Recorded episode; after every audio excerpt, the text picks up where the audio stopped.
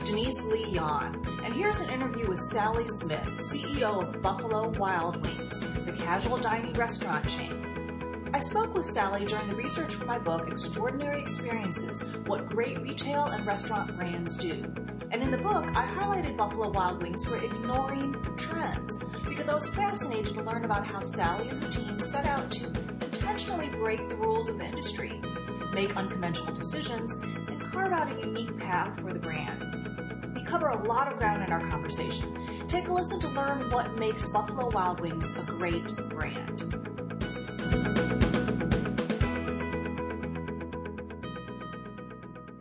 So anyway, I'm going to uh, take you back uh, to to how we make how things how we innovate around things and Yeah. and then I'll come to the guest experience because it's a logical step. But um, Great. So a good decade ago, we were working with an outside facilitator, real, facilitator really, and trying to, um, you know, do some strategy work. And one of the exercises that he put us through was to identify the industry rules. Now, these are not written down rules, but they are kind of generally accepted rules that surround the industry and the restaurant industry. And so we were, and, he, and he, the exercise was to was to lead us to, uh, uh, and and we identified a whole number of industry rules. And one of the, I don't want to say his premises, but a lot of work that he'd done is if you can break the, an industry rule, you can often gain competitive advantage. Mhm. So- Mhm. went through um, all of that and and um, and in, and then in, and tried to say, okay, what industry rules can we break? And one of them had to do with a couple of things. One, table turns, certainly. Um, you know how fast you can turn a table. It was kind of an industry rule in casual dining, uh, as well as um, perhaps the you know the that uh, when you think about um, when you think about the restaurant industry as a career or a place people can make a career, it's kind of an industry rule that it's a it's a first time job or a job of transition. Mhm. And Mhm. in later years, as we were working through, um, again, talking about strategy, we also talked about how when you're working, everybody says they want to work on things that are strategic to the business, but it's often the essential work that takes over. So it- trying to, we felt it was very important to isolate those things that truly were a competitive difference. And what I mean by so if you have um, if you have a server, or, or let's say you have uh, a general manager, and we want him on the floor, you know, uh, greeting guests, working with his team. But when scheduling or payroll information has to be entered, that's going to take precedence over anything strategic work that he might be doing. So we've tried to pull apart the strategy work and the essential work. And so as we were thinking about a server, uh, a waiter or waitress in, in a Buffalo Wild Wings, or any restaurant for that matter, you as a guest, the things that you value with your server are you want to be greeted and you want to be seated. You want your beverage order taken, your beverage or brought to the table. Mhm. You want Mhm. have your food order. You want your, food, your appetizer to come out when it has to, the food to come out timely, and you eventually want to pay and pay timely. So those the those are kind of the essential steps of service that a server does, and we want them to be very hospitable and, and make a connection with that guest. But when we looked at all the things that go on at Buffalo Wild Wings, we also realized we were asking servers to be knowledgeable about what teams were playing, what sporting events were on TV, wanted them to be able to change the channel. Um, we have uh, we have a something called Buzz Time Trivia. It's a Mhm. online real-time trivia game. Some guests don't know how to play it. Servers would have to bring them the little trivia tablet and explain how to do it. Maybe someone wanted to do the Blazing Challenge or they wanted to sample a sauce. So when you're asking your server to do all of those things, in addition to their essential steps, you're taking them off the the you're, you're they end up ignoring their tables as a result if they're working just one table. So we said, how about if we um, uh, create a position in the restaurant for someone that's going to focus on all of the on that guest experience. Let the servers do what they do really well. Still very hospitable, um, but the essential steps of service that you want servers to do, and have a guest experience captain do more of the strategy, uh, the mm-hmm. the relationship and the connection with the guest. Uh, mm-hmm. You know, a lot of times you, people say they want to, or restaurants will say, oh, we want to do sampling, but then when you ask the servers to do it, it takes them all those things. So we um, right. we created a position called the guest experience captain to do all of those things that we think enhances the guest experience and perhaps makes them want to come back to Buffalo Wild Wings. Mm-hmm. Mm-hmm. And so, um, it, it seems like there might be a connection to the comment that you made earlier about, you know, one of the rules in the industry is that, you know, the, this is like being in the restaurant is a first-time job or it's a job of transition. There's no, there's no real, um, you know, career perhaps. So do you view this guest captain position differently in that light? Sure, a couple of things. One, um, it, it, you know, it, even for servers, trying to identify, in particular, servers, bartenders, how they can have a career at Buffalo Wild Wings. So, um, identifying, you know, and, and certainly this industry is you know, has a reputation for very high turnover. So what are mm-hmm. the job aspects that you need to be able to offer to a person to have them want to consider lifetime employment or long-term employment, I should say, not lifetime, but long-term employment. uh-huh. Will tell you, whether it's in retail or restaurants, that the that um, the guest experience is enhanced by people who have remained there, so that they know they have a familiar face when they go in. Mm-hmm. And so, in order to one, step turnover, which is costly, and two, to continue to enhance a reason for a guest to come, we want people right. working longer. And uh, mm-hmm. so then, so we're trying to identify, and, and so part of it was to say, okay, what are the aspects of a server's job that they don't necessarily like? you know, they didn't mm-hmm. necessarily want to do the sampling and want to do the channel changes and do those things because they felt then they were ignoring their other guests. Right. Right. And so by by take and then hiring for the guest experience captain might require a different personality or that ability to feel very comfortable going up to a table and engaging with the table and that may not be the same personality that you're looking for in a server. Right, right. So by kind of um, placing the right people in the right jobs to focus on the specific things, you not only serve the guests better, but you also make the employment experience better for those people. Right, because you've hired for the personality that you're looking for. Right, right. Now, um, I believe, and I only skimmed your most recent um, earnings report, but I think there was some mention of um, higher labor costs, and some of that was attributed to the bonuses that were paid out to the guest captains. So I was kind of curious as to, if could you just explain that a little bit, and, and how do you see that paying out for you? Sure A couple of things. The incentive, the bonuses paid, actually were a result of we'd had very high same-store sales in. January and. And so it wasn't necessarily only to the guest experience captains, but it had to do with um, the incentives paid to for stores for their high same-store sales. For the guest experience uh-huh. captains, we're still um, we're still trying to we're still tweaking the model how many hours do we want and need a guest experience captain, and how many should be on at every at, at all times. And so we do believe it's a driver of our guest satisfaction index as well as our same store sales. But we're still working on the labor model. What's the right amount of labor that we need in that position? Got it. Okay. All right.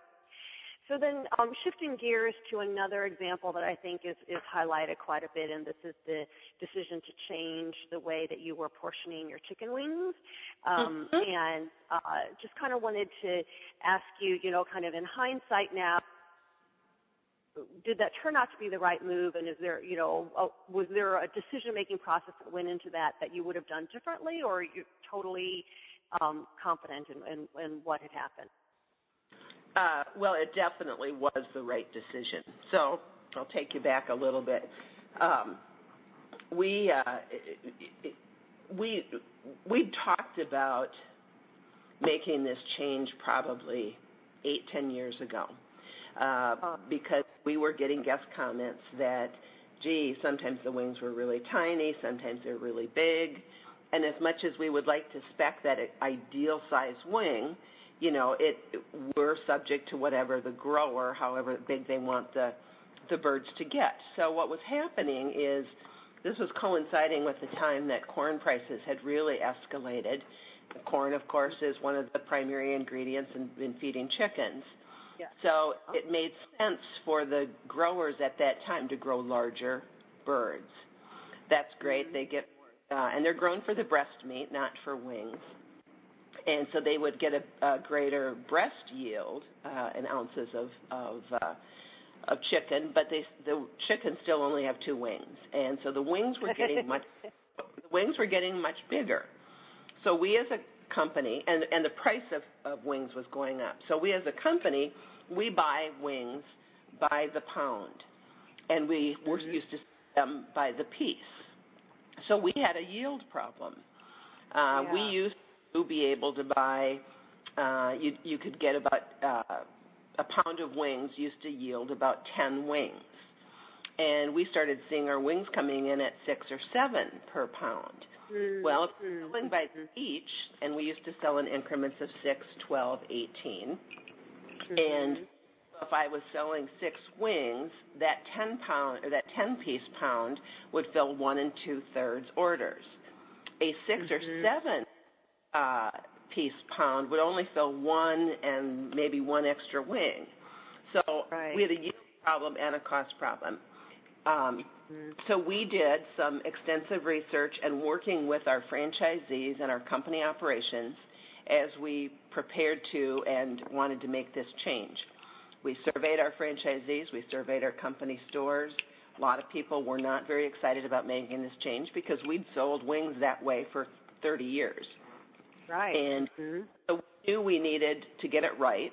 Uh, we knew we needed to educate our team members in the restaurant so that they could be prepared to answer questions around mm-hmm. why the change and mm-hmm. because guests would clearly notice and guests you know right. want to know how many wings they're going to get so we tested a variety of techniques so should we say there's a minimum of, of five in a small should we say there's a minimum of ten in a medium and mm-hmm. uh, we tested, you know, different we tested different menus with that in a in a select group of stores, and got um, got again get uh, customer feedback, um, franchisee and operations feedback, and then uh, when we decided to roll, we felt we had trained and prepared operations very well.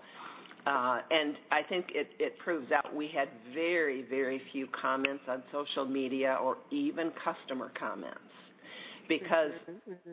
now we they knew that a small would contain anywhere from five to seven wings. If wings are really small, just like too big a wings, guests be unhappy with with small wings, which often right. happens. You know, just the cyclical chickens when it's hot. In the south, the chickens are not eating and growing. So we used to have small wings in the summer this solved both problems. And I think the very thoughtful rollout uh, and the training that went around it was really critical. Uh, we saw our same store sales. Actually, we saw our, our wing sales actually increase, and um, mm. um, and very limited comments uh, by mm. guests, and uh, and it's been in place now for two years and has been very successful.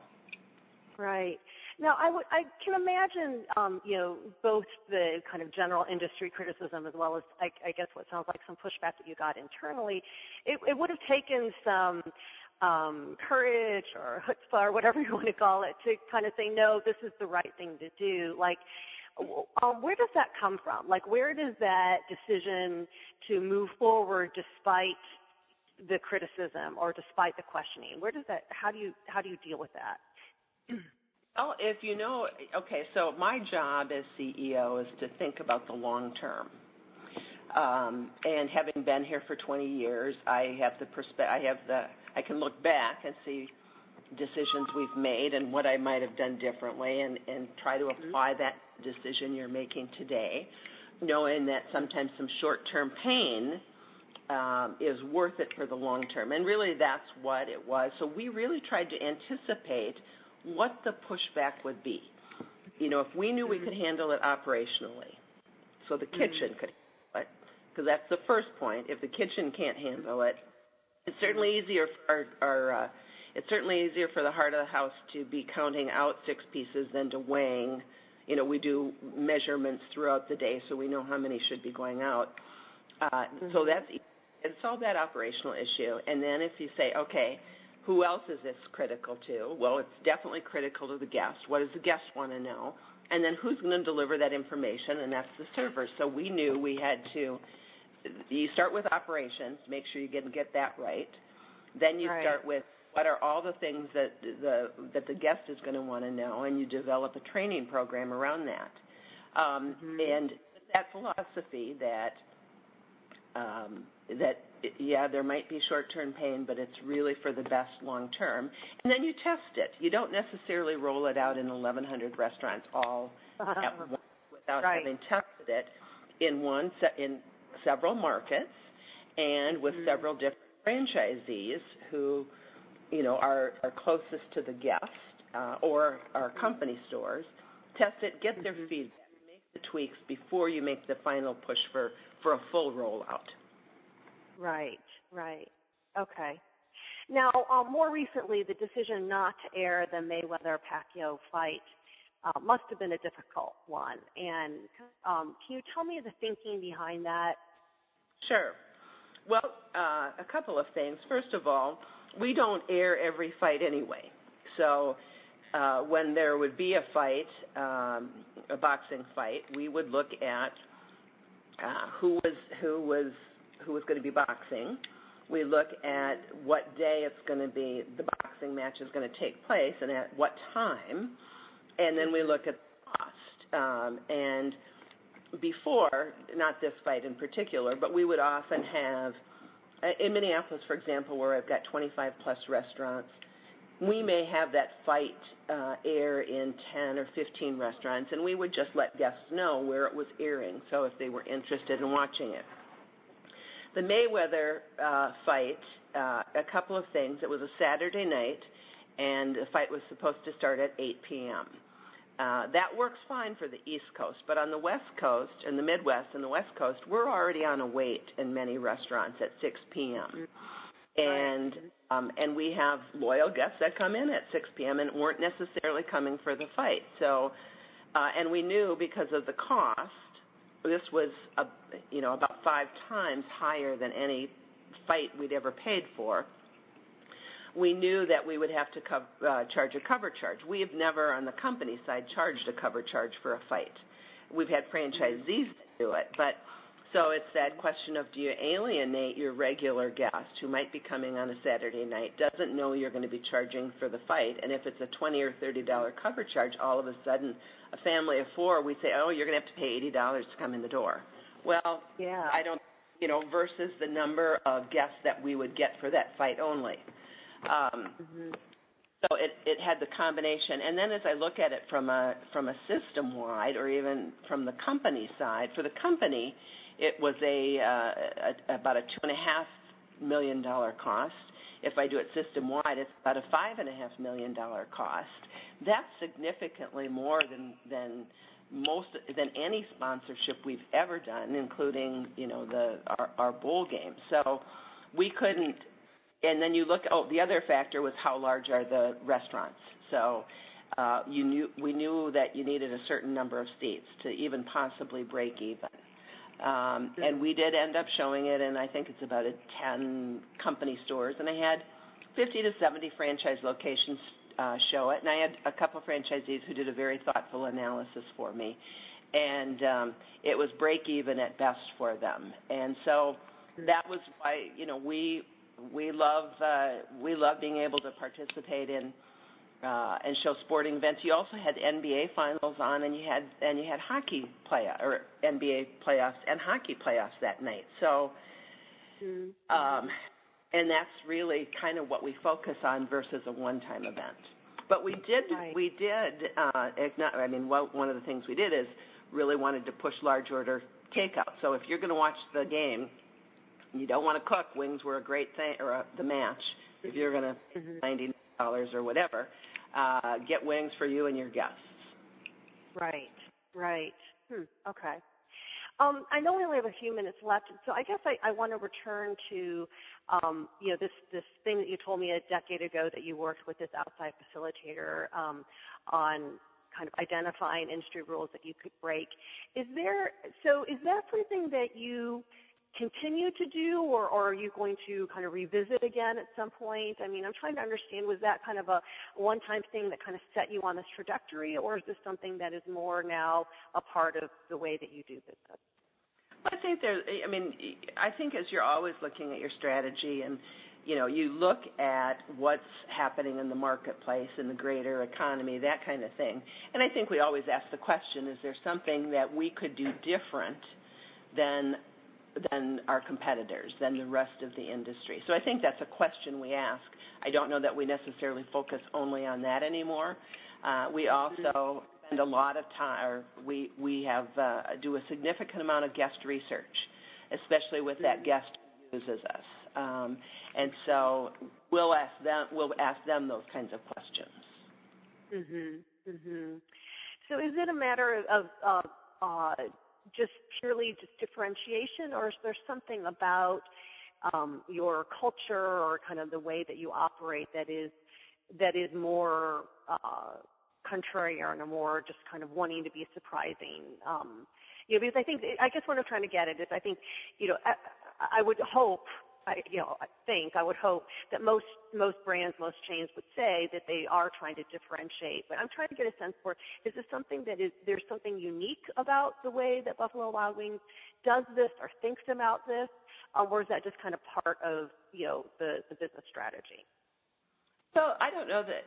I'll, I'll try to answer that. Is, is there something unique? My guess is other people are trying to differentiate as well.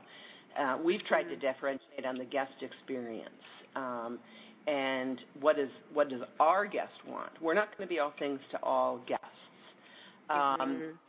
We also um, we also like to look at what's happening in other industries that we might be able to apply to Buffalo Wild Wings. So when we think about best in class or best practices, not that the has doesn't have great best practices, and and there's certain things you definitely want to copy the, everybody on, but um, are there other things we could do that don't necessarily set us apart, but help us in in what in our business, what we're trying to do?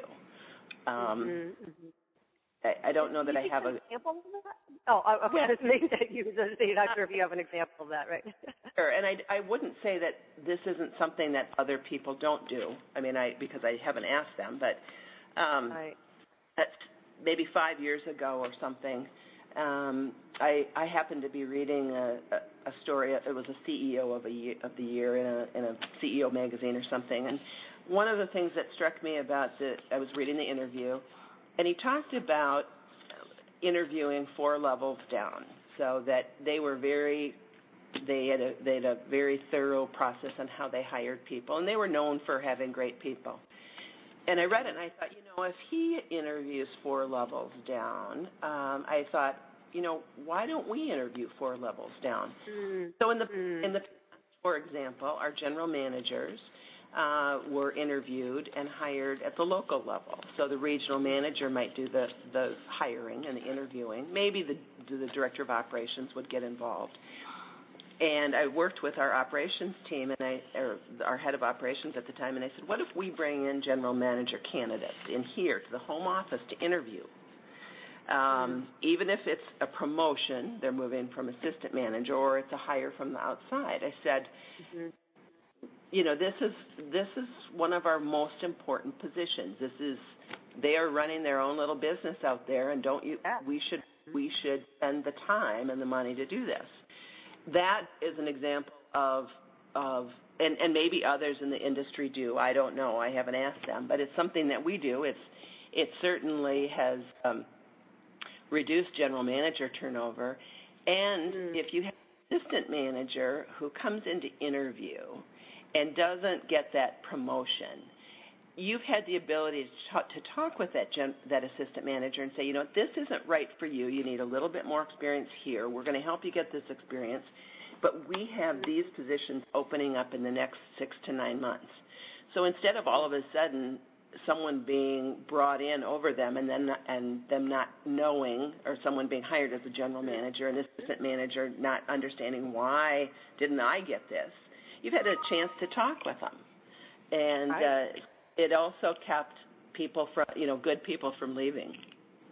Mhm mhm that sounds so smart well, Sally um, and Heather, thank you so much for this opportunity. Um, this has been terrific. This is exactly the kind of information I wanted to get, so I really appreciate it. This is Denise Lee Yohn, and you've been listening to my interview with Sally Smith, CEO of Buffalo Wild Wings. Learn more about Buffalo Wild Wings and how great brands ignore trends in my new book, Extraordinary Experiences What Great Retail and Restaurant Brands Do. Go to deniseleeyohn.com com slash extraordinary hyphen experiences. Thanks for listening.